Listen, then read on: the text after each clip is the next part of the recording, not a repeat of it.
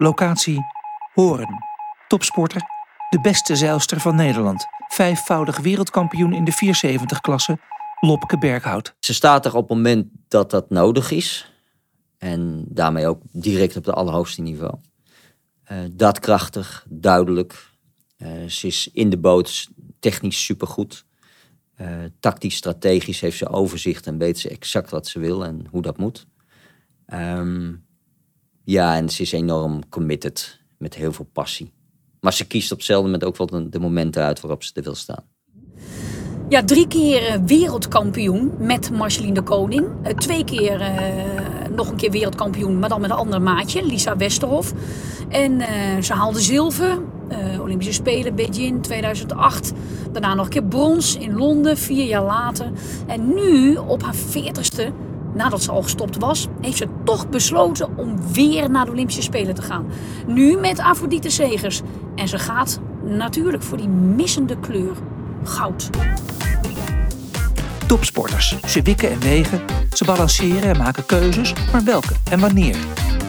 Dit is de Topsport Community Podcast. Accept, Adapt en Move On. Met Marie-Carmen Oudendijk. Pieter van den Hogenband. Hey Pieter, wat leuk dat je belt. Hey Marie, hoi. Ja, ja ik, ik hoorde dat je op weg bent naar Lopke. Ja man, dan gaan we eens even een, uh, een leuk interview uh, afnemen. Ik heb er zin in. Ja, um, dat snap ik. Uh, een van de grootste sportvrouwen alle tijden met een, met een fantastische erenlijst. Een legende in, in de zeilsport. Ik, ik, ben, ik ben bang dat ze wel het een en ander te vertellen heeft. ik weet het wel zeker, ja. En weet je wat, wat ook leuk is, Pieter? Um, dacht ik even, dat, dat accept, adapt en move on, hè? dat komt uit jouw koker. Um, ik ga daar zo ook naar vragen. Maar kun jij nog eens toelichten wat daar zo inspirerend aan is? Nou, ere wie ere toekomt, dat komt niet uit mijn koker. Dat komt echt uit de koker, uit de boezem van het Nederlands uh, team, uh, Team NL. Waarin de sporters aangaven van, joh, luister chef, toen ik ze informeerde over de stand van zaken rondom de Spelen um, hoorde ik keer op keer de kreet accept, adapt en move on. Het echt accepteren dat het niet doorging, de spelen. Uh, een beroep doen op je adaptief vermogen en, en perspectief krijgen. Nou, dat kregen we, want uh, eh, 23 juli gaan we los. Maar in de tussentijd is er een beroep gedaan op dat adaptief vermogen. En dat is iets wat ik andere mensen ook gun. Dat is de topsport community, dat we leren lessen uit de sport. En dit was een hele sterke les die ik heb uh, meegekregen. En het zou zo mooi zijn dat het eh, verder reikt dan alleen de topsporters, begrijp ik. Absoluut. Uh, de sport heeft er een hoop aan gehad. Maar ik, uh, ik als, als vader van, van een gezin zo van vier kinderen heb er wat aan. Maar ook zeker in het bedrijfsleven. En ook de wetenschap kan er absoluut wat uh, van leren. Ik vind het een hele sterke kreet. En ik denk dat Lopke er ook wel wat mee kan. Nou, hartstikke goed. We gaan het zo horen. Ik ben al bijna in horen. Um, dank je voor het bellen. Ik doe haar zeker de groetjes. En wij spreken elkaar ja, later. Oké, okay, goed. Doei. Joe, hoi hoi.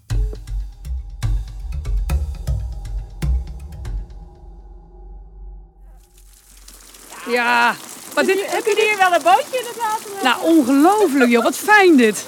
Dat je me ophaalt onder de paraplu. oh, oh. hey, maar dit weer, dat zat ik nog aan te denken in de auto. Uh, dat ben jij wel gewend.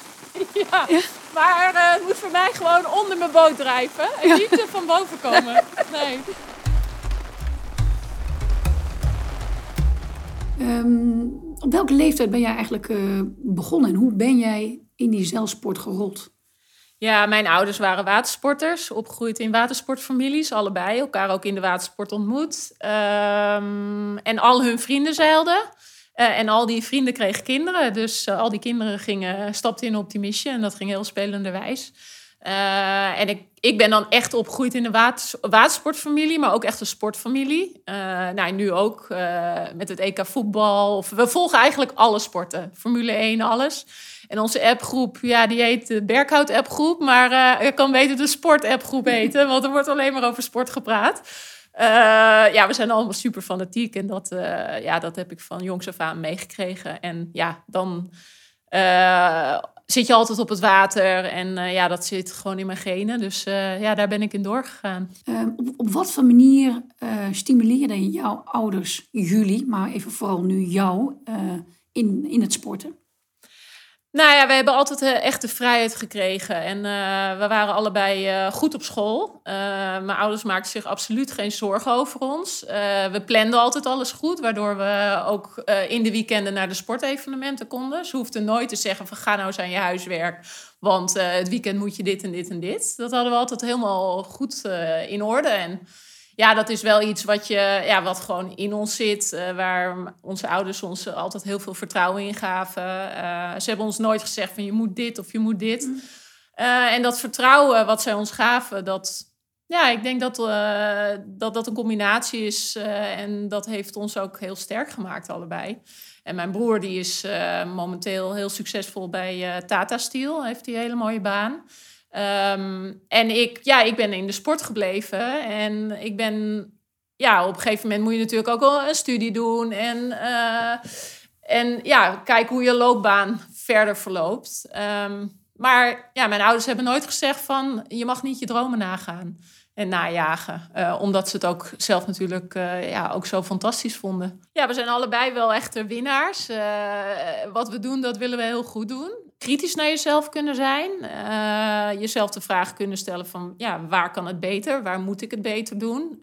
Um, waar moeten anderen het beter doen? Mensen daarop op kunnen aanspreken. Um, ja, dat is soms best wel moeilijk. Zeker, ik ben best bescheiden. Mijn broer was best bescheiden. Maar ja, als het er echt op aankomt en als je echt iets wil bereiken, dan, ja, dan spreken we ons wel uit. Want dan, dan gaat het er echt om. Uh, en ja, ik denk dat dat, uh, dat dat heel belangrijk is. En daarnaast een goede structuur hebben, want anders verlies je gewoon het overzicht.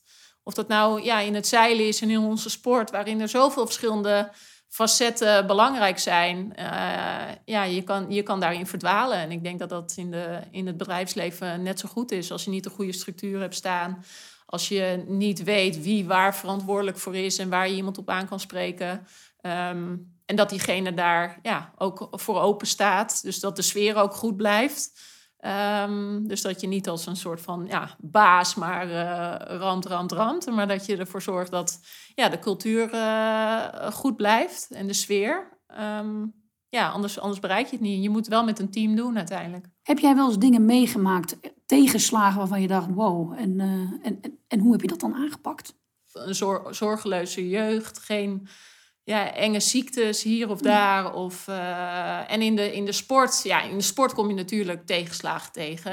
Een voorbeeld was uh, het verliezen van de Olympische selectie in uh, eh, 2003 voor 2004. Athene. Ja, hoe ga je daarmee om? Want dat, dat was wel een punt waarop we hadden kunnen zeggen, Marceline en ik, we stoppen ermee. Vertel eens nog hoe, hoe dat ging dan en hoe je dat, hoe je dat ervaren hebt. Ja, we, waren in het jaar voor 2004 waren we trainingspartner van het team wat ging. Dat was Lisa Westerhoff en Margriet Matthijssen. Um, en wij stonden echt ja, voor hun klaar. Uh, om heel veel van hun te leren eigenlijk in dat jaar. Um, mede omdat Margriet natuurlijk ook al twee medailles had dachten we, daar gaan we heel veel van uh, opnemen. Dan gaan we als een spons, gaan we daar alle kennis uh, van opzuigen. Dat proces viel al best wel tegen, omdat er bij hun ook wel ja, wat, wat dingen speelden, waardoor we als team eigenlijk, Marceline en ik als team, uit elkaar werden gedreven. Uh, dus uit dat, dat, traject kwamen we best wel teleurgesteld terug na de, na de Olympische Spelen. En toen zeiden we, we willen eigenlijk wel een lange break um, richting ons nieuwe doel, want we gaan wel, gaan wel door.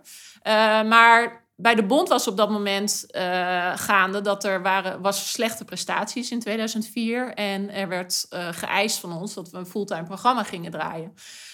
maar onze persoonlijke behoefte was, we willen even afstand, want we zijn alweer vier jaar bezig. er moet gewoon even wat rust komen. Um, en toen zijn wij in april weer gestart. Um, ja, met tegenstribbelen van de bond, want die wilden dat wij eigenlijk gelijk doorgingen. Maar um, toen zijn wij in april weer gestart. met eigenlijk weinig begeleiding. Uh, en ik weet nog, één heel, heel belangrijk moment was... Uh, we waren aan het trainen in Medemblik. en eigenlijk alle trainingsgroepjes om ons heen hadden... trainer, coaches, materiaal... Uh, en wij waren in ons eentje bezig, want op dat moment was er gewoon geen begeleiding voor ons, geen coach uh, om ons uh, ja, op het water te helpen. En toen zagen we een, een boei liggen. En die boei eh, dachten we, ah, dan kunnen we in ieder geval, in ieder geval referentie. Dan kunnen we eh, wat startjes oefenen, wat boeirondingen. Fijn. Eh, dat gaf ons motivatie. Eh, maar toen was het vier uur 's middags. En om vier uur middags had de materiaalman eh, van, eh, van de bond... die had eh, de opdracht gekregen om al het materiaal van het water af te halen. Dus net was die boei weg. En dat was een soort van druppel. En dat gebeurt bij mij. Op een gegeven moment loopt die emmer loopt over. Dus toen waren we ja, wel echt gebroken van... ja, ziet niemand ons dan staan als, als talenten, zeg maar. En die wel heel graag weer willen nu. Ehm, en toen stond Jacco Koops... eh, onze latere jouw coach, oud-coach. Mijn oud-coach eh, langs de kant. En die zag in mijn ogen dat dat foute boel was. En dat, eh, dat hij twee hele talentvolle zeilers eh, ging verliezen.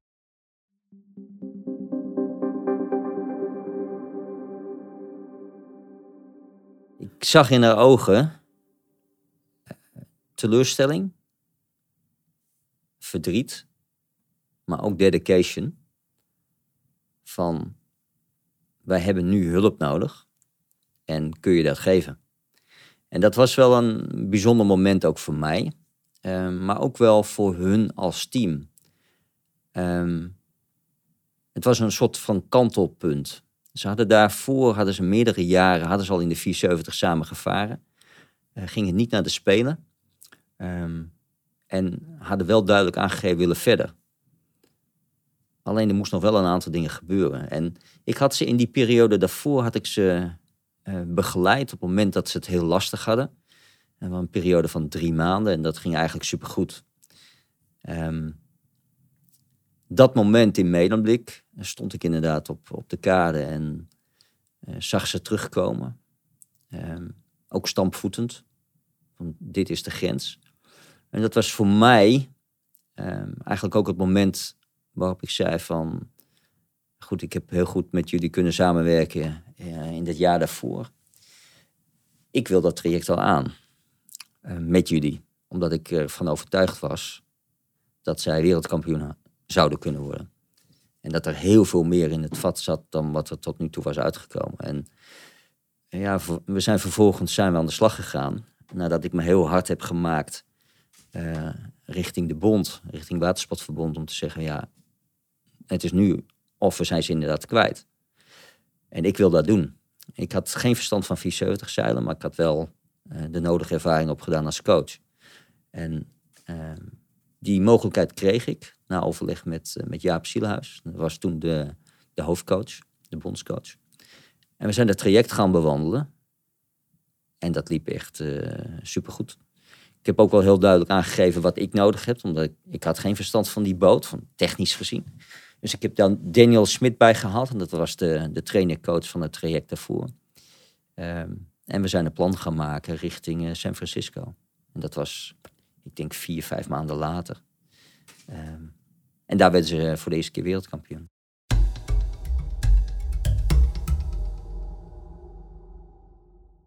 Als Jacco er niet was geweest, wat dan?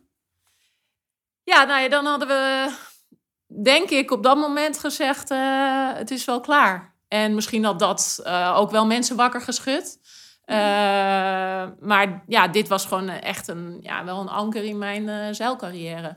Want ik weet niet hoe het anders inderdaad gelopen was. Kijk, bloed gaat uiteindelijk waar het niet, kruipt er uiteindelijk waar het niet gaan kan. En dat zie je nu dat ik nu ook weer terugkom na zes jaar. Ehm, maar ja, dat komt ook wel door eh, de prestaties en de, de mooie ja, sportcarrière die ik gehad heb. En die had ik toen nog niet. Ik had nog niet al die mooie ervaringen. Dus ja, wie weet had ik toen inderdaad wel eh, mijn studie vol opgepakt en eh, ergens anders beland.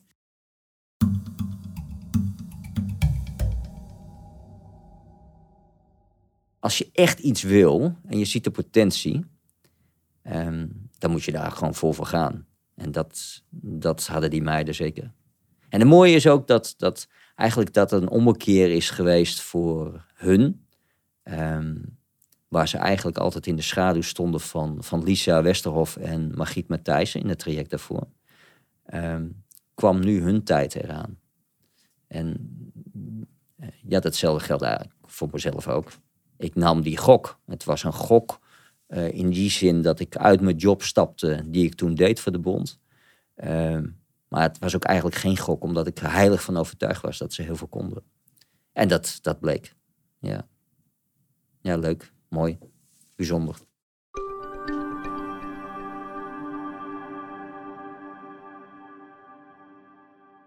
Anderhalf jaar geleden is natuurlijk die corona over ons heen gevallen. Ehm, dat lijkt me nogal wat eh, dingen in de war gooien. Hoe is dat jou vergaan afgelopen anderhalf jaar? Ja, eh, pittig. Of tenminste, ja, het moment dat wij hoorden natuurlijk dat de Olympische Spelen eh, of werd afge- afgelast of uitgesteld. Ja, dat was, dat was wel shocking. Eigenlijk kwam, kwam eerder nog, wij waren in voorbereiding op ons WK. En nou ja, drie dagen voor de opening werd ons WK afgelast. Wat al ja, shocking voor ons was. Eh, Had je niet verwacht?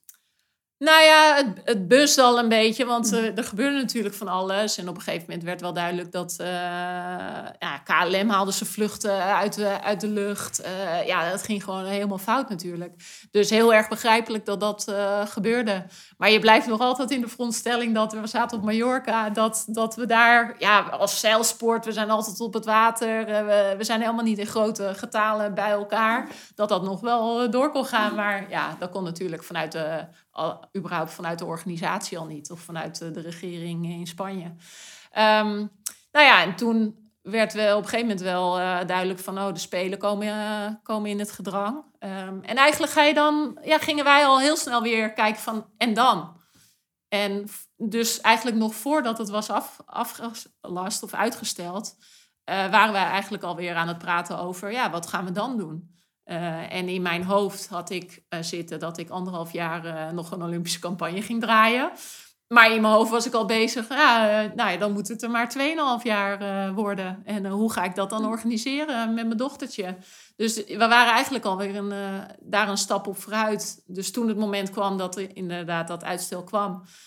Ja, toen was het voor ons eigenlijk ja, meer een geruststelling dat het niet werd afgelast. En dan moet je eigenlijk gewoon gaan resetten.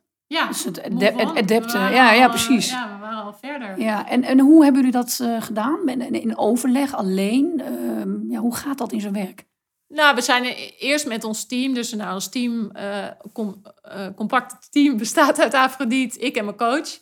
Ehm, en dan vervolgens natuurlijk de bond die daarachter staat. en het NRC-NSF. Ehm, ja, we, we spraken eigenlijk al heel snel naar elkaar uit. We gaan door. Eh, en we gingen eigenlijk al kijken van hoe gaan we het dan inrichten. Onze coach die moest terug naar Griekenland. Die kon niet meer naar Nederland komen. Eh, nou, ehm, wie kunnen we vragen om, eh, om dan als we weer het water op mogen met ons het water op te gaan?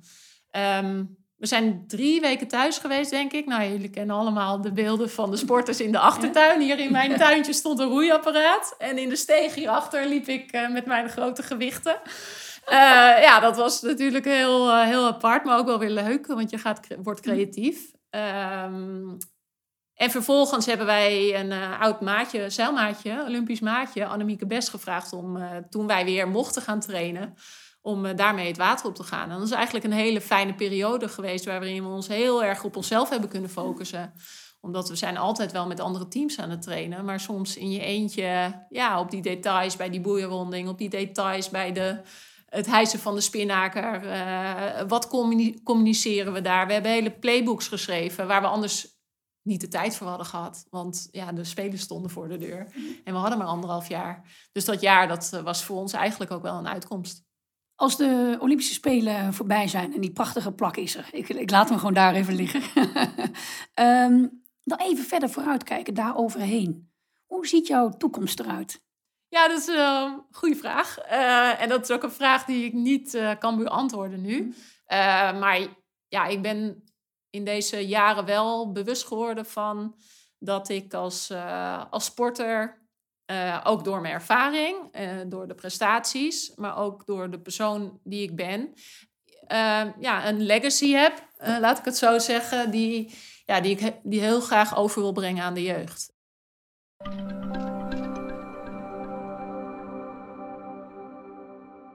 Nou, wat we eigenlijk ehm, ehm, bij, bij het doen zijn, ehm, is eigenlijk ook de kennis blijven gebruiken van onze oud-toppers. Ik denk dat we gewoon met haar moeten gaan zitten. Van hey, waar heb je interesse in? Wat ligt je? Waar wil je in verder? Kijk, we, we proberen eigenlijk, als je kijkt naar de trainerstaf, en ik, ik zeg niet op voorhand dat zij een trainster moet worden, want die keus moet ze zelf maken. Ehm, maar we zijn eigenlijk onze complete trainingsstaf eh, aan het verjongen. Maar dat zijn allemaal oud wedstrijdzeilers. En het liefst allemaal internationaal niveau. En het liefst allemaal medaillewinnaars. Uh, er zit zoveel kennis en ervaring in, in Lopke, bij Lopke, dat, ja, dat zou doodzonde zijn als we daar niks mee zouden doen. En nogmaals, we zijn er al heel erg mee bezig om, om uh, die kennis en ervaring te houden. Ja, en ik denk dat we ook met Lopke daarvoor moeten gaan zitten.